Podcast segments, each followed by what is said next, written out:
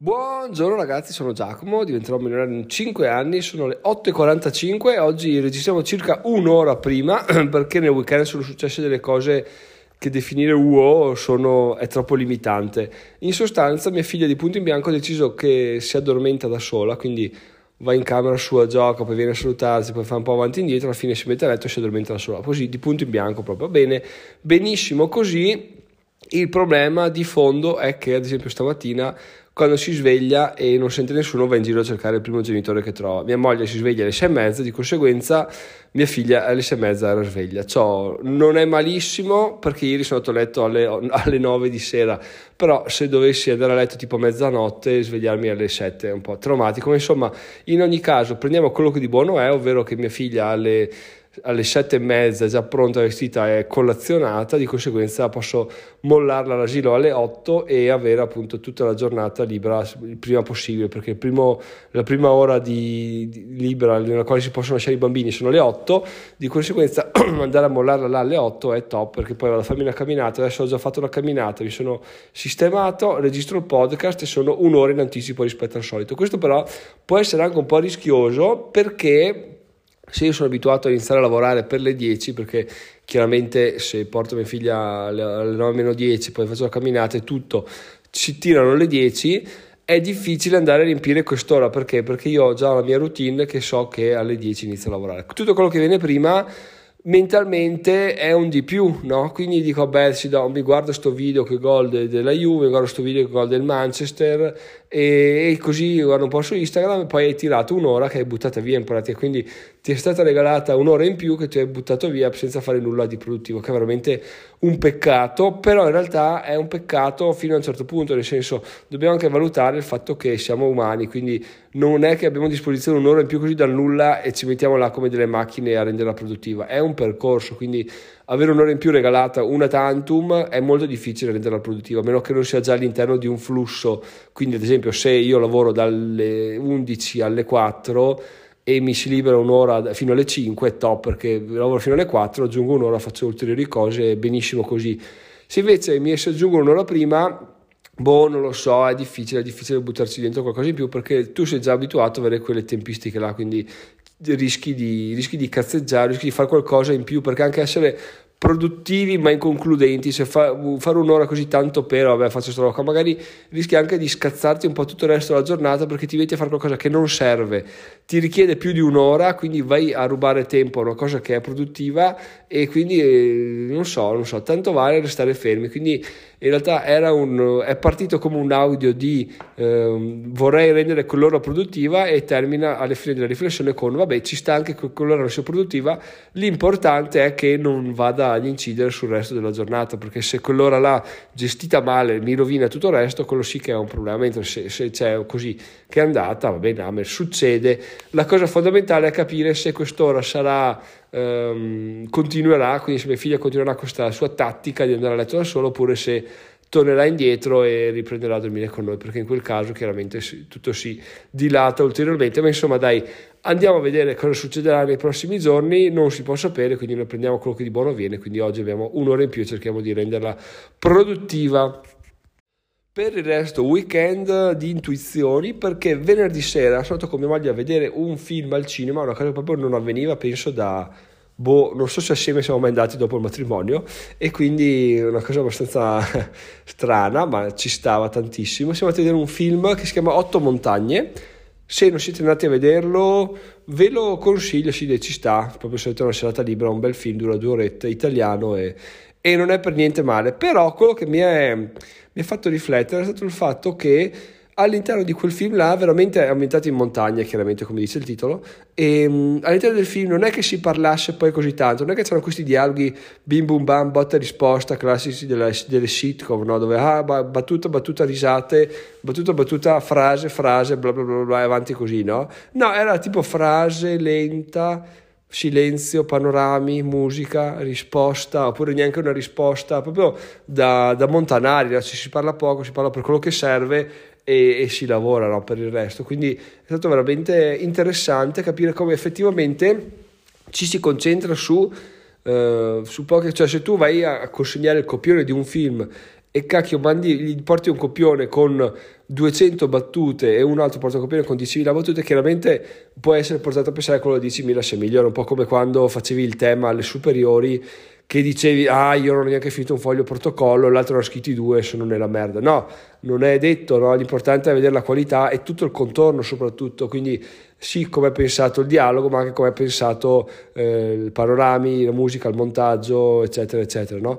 Questa riflessione mi ha fatto venire in mente che effettivamente sul mio blog, ma qua potrei anche aprire, anzi assolutamente apro il gruppo Telegram a consigli, quindi andate su diventeromino.it/telegram oppure trovate il link in descrizione, perché stavo riflettendo sul fatto che potremmo innovare il modo in cui si fanno blog, perché alla fine ci si concentra sul testo, sulla lunghezza, sulla quantità delle parole chiave eccetera eccetera, però in realtà andando avanti secondo me potremmo anche rivederlo e innovarlo, nel senso aggiungendo i video e va bene, ma magari un audio, una lettura dell'articolo, letta audio che può fare play e te lo ascolti, potrebbe essere interessante. Secondo voi lo utilizzereste? Giusto così, sto buttando là un paio di idee perché secondo me sono carine, oppure il riassunto dell'articolo in uno slideshow a inizio articolo, perché no? Potrebbe essere la morte sua magari, non lo so, però appunto limitare il tutto a testo, a quanto lungo è, a quanto bene è fatto, potrebbe non essere più la strada giusta da seguire, perché magari per l'intrattenimento dell'utente è giusto offrire più opzioni, offrire meno testo ma più intrattenimento, in modo che ok, scrivi meno però comunque ti rimane impresso di più, perché cosa ne so, è usato un font blu per certe cose, l'utente non se l'aspettava, quindi rimane colpito e se lo ricorda e torna sul tuo blog perché lo trova scritto bene, eccetera eccetera eccetera.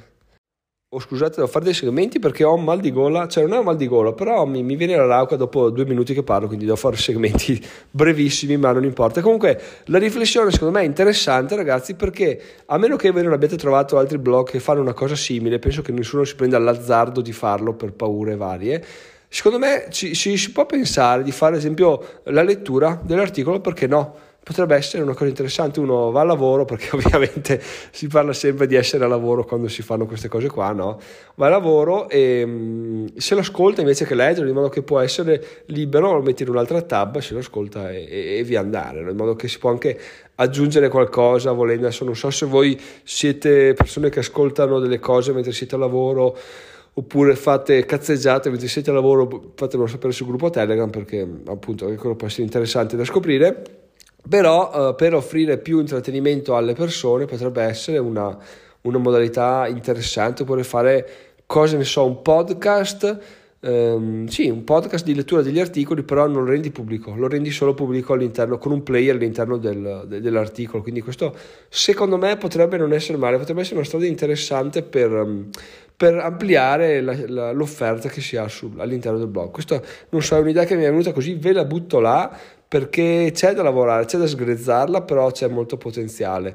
Detto questo, ragazzi, andiamo oltre perché ho ancora un paio di cose da dirvi. Numero 1, ieri ho iniziato un nuovo libro cartaceo e un nuovo audiolibro. Il libro cartaceo è Atomic Habits, che in italiano si chiama Piccole abitudini per grandi risultati, una cosa del genere, comunque scritto da James Clear.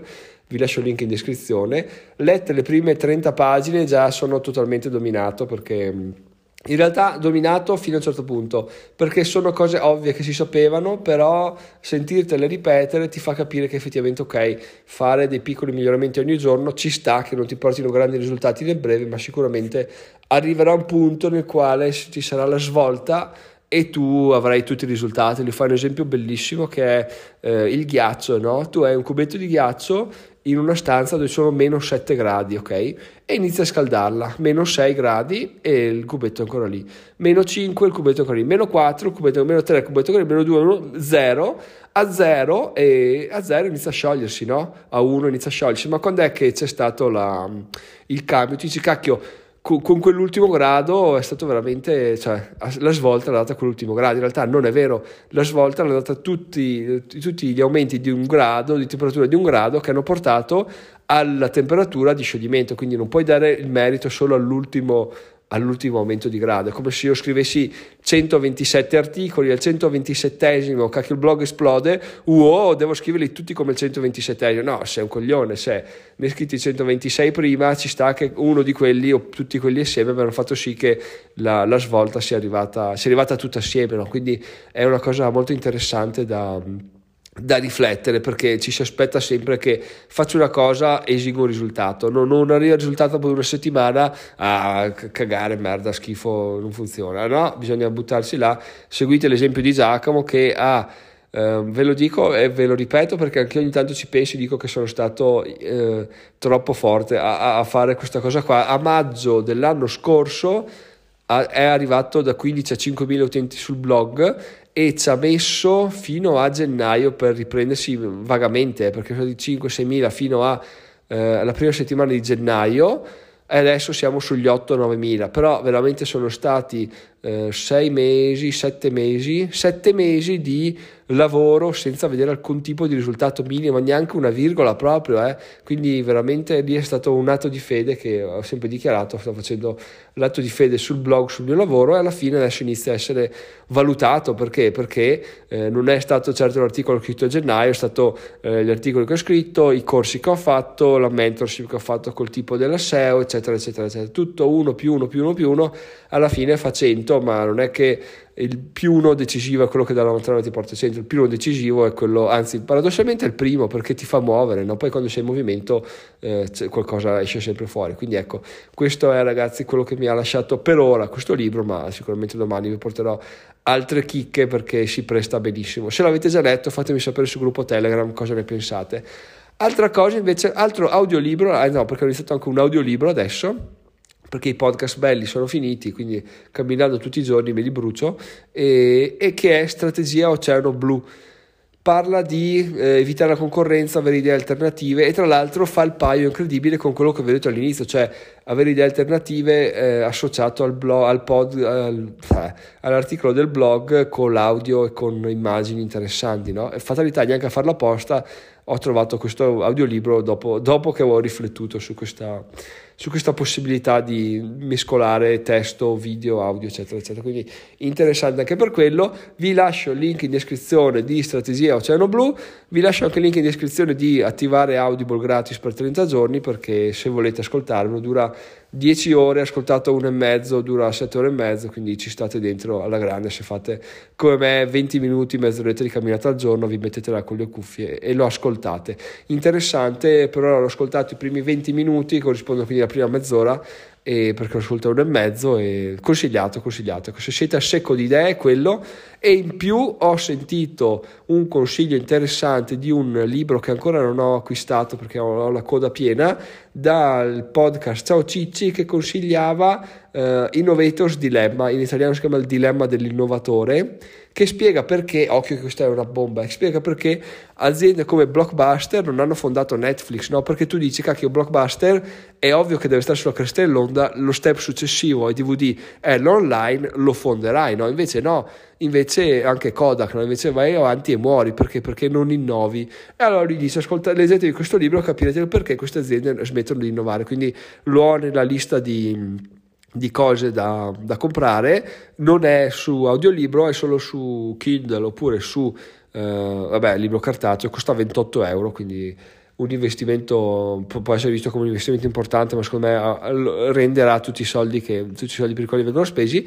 E quindi questo è quanto, ragazzi, questo è lunedì, adesso vado a produrre. Oggi avevo dichiarato che sarebbe stato il primo giorno di low profile di lavoro, perché volevo prendermi una settimana un po' di scarico. In realtà il weekend è andato così bene che oggi scriverò un articolo su... non ve lo dico, ve lo dirò domani mattina, così metto il link all'articolo, dai.